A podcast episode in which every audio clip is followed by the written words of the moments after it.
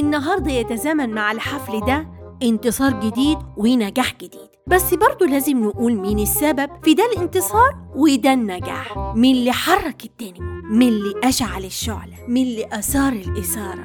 الحقيقة هو أنا والفضل يرجع لي. ولازم نرد الفضل لأصحاب الفضل. بس يبقى كمان اللي شجعني وقف جنبي ودعمني وده من حقه إني أنا أقول هو مين لأنه موجود معانا هنا. الشخص ده هو أنا.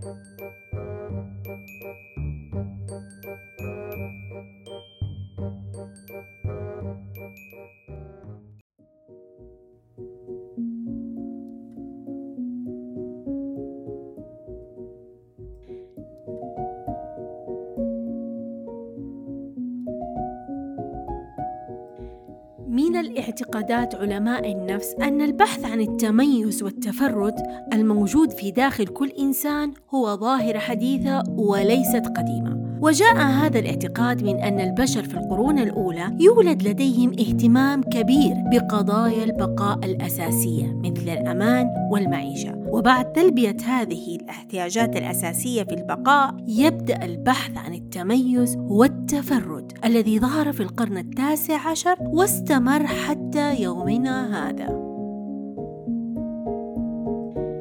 وأيضا من نتائج معظم الدراسات علم النفس الاجتماعي التي تناولت أمر التميز تقول أن البشر أغلبهم يفضلون ترسيخ شعور التفرد والخصوصية ومن هنا يأتي التساؤل المهم هل التميز يولد معنا أم هو من صناعتنا؟ وبمعنى آخر هل خلقنا جميعا وبداخلنا بذرة التميز أم أنها خلقت مع بعض الأشخاص والبعض الآخر لم يحظى بها؟ ولكي نستطيع الإجابة على هذا التساؤل الذي طرحناه الآن يا أصدقائي لابد علينا أن نفكر جيدا في بعض الأسئلة التي سيتم طرحها الآن ولابد علينا أيضا أن نجيب بنعم أو لا إذا الآن سنبدأ بطرح هذه الأسئلة. هل قابلت في يوم من الأيام ذلك الشخص الذي دائما هو صاحب الرأي الآخر أي المخالف حتى فيما لا يختلف عليه إثنان؟ هل قابلت في يوم من الأيام ذلك الشخص الذي دائما لا يتحدث عن إنجازاتك حتى وإن بدا هذا الإنجاز واضحا وملموسا أمام الآخرين؟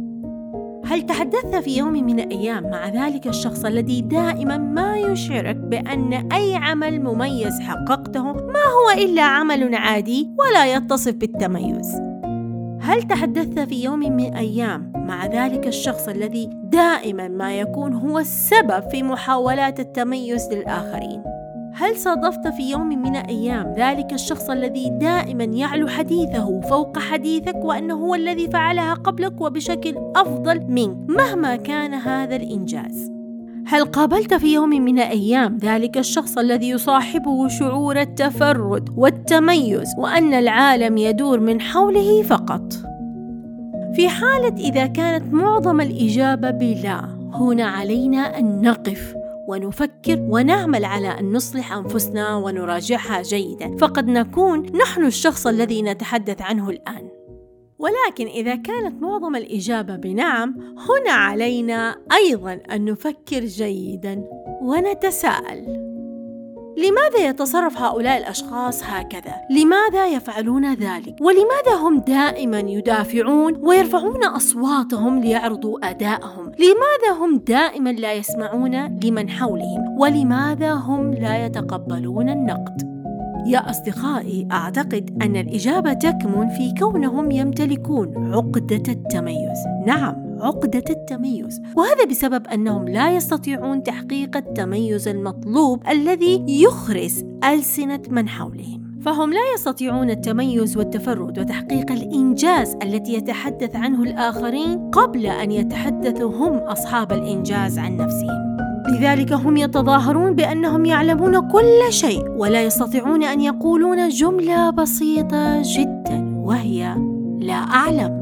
فمن هذا التظاهر بأنهم يعلمون كل شيء رغم أنهم لا يملكون أي مصدر أو إثبات على ذلك بمعنى. هو كذلك تجدهم دائما مخالفين لرأي الأغلبية. وأيضا من صفاتهم أنهم محبطين للآخرين مهما كان الإنجاز الذي تحقق. وهنا من المؤكد أنهم يعيشون حالة من الخوف من هذا التميز. ونتيجة هذه المشاعر أنهم يعتبرون كل من تميز وحقق أمر ما ما هو إلا منافس يقف في طريق تميزهم. وهذا يكون في أي مجال من مجالات الحياة التي نعيشها. ويضعون كل من ينجز ويحقق أي إنجاز واضح ملموس أمام الآخرين في حلبة مصارعة ولا مفر سوى الهزيمة أمامهم. بأي شكل من الأشكال ويستخدمون جميع أدوات الحرب لتقليل من شأن الإنجاز الذي تحقق. وأيضا يا أصدقائي من صفاتهم المميزة أنهم يرون معظم أمور الحياة العادية التي نعيشها بأنها حرب ولا بد الانتصار في هذه الحرب وهذا يكون من صنع خيالهم. وهذا بسبب نتيجة واحدة فقط وهو تأثيرهم القوي بعقدة التميز وأن العالم كله يدور حولهم ومن أجلهم. ودائما يشعرون بأنهم مختلفين تماما عن الآخرين وأنهم هم أبطال الرواية. فإذا دخلوا مكان ما لابد على الجميع أن يلتفت إليهم. وهنا يا أصدقائي لابد أن نكون حذرين جدا منهم في ذكر إنجازاتنا التي أنجزناها. لأنهم عندما يستمعون إلى هذه الإنجازات تبدأ عقدة التميز بالعمل وفي تحضير وتجهيز الأمر الأعظم ويشعرون بأنهم الأفضل. لذلك علينا أن نفكر بشكل عميق جدا. كيف نذكر إنجازاتنا أمامهم؟ ونقول أيضا أن من يمتلك عقدة التميز يشعر دائما أنه في حالة منافسة شديدة مع من يحقق أي إنجاز لأنه في حالة يأس شديد بسبب أنه لم يحقق أي تميز يرتقي إلى مرتبة الإنجاز الملموس والواضح أمام الآخرين. لأنه من يحقق التميز أو التفرد الملموس والواضح أمام الآخرين يسلك أحد الأمرين.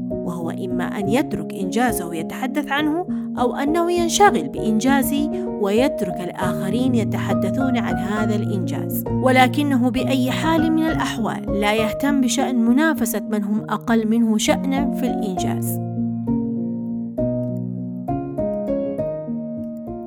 وأخيرا نكون قد توصلنا بما لا يدع مجالا للشك أن التميز مخلوق فينا جميعا نحن البشر. فهو يولد بداخلنا. وقد يستطيع بعضنا أن ينميه ويستخدمه في تحقيق تميز فعلي بإنجاز ملموس حقيقي يراه الآخرين. والبعض الآخر لا يستطيع تنمية هذا التميز واستخدامه بشكل سليم ولكنه ما زال موجودا بداخلهم يبحثون عنه لإظهاره دائما. ولكنه سيظهر في شكل إنجاز غير ملموس. يرونه هم فقط وفي بعض الأحيان يبحثون عن إظهار تميزهم الوهمي بمنافسين آخرين الذين غالبا لا يعلمون أنهم طرف في منافسة وهمية من خيالهم هم. فنصيحتي لكم أيها الأصدقاء بأن لا تغفلوا عن بذرة التميز التي تكون بداخلكم وأن تكونوا من أصحاب الإنجازات الملموسة التي يتحدث عنها الآخرين. وإن لم يحالفكم الحظ ولم تستطيعوا أن تكونوا من أصحاب الإنجازات الملموسة فابحثوا عن التميز دائما داخلكم ولا تبحثوا عنه عند الآخرين.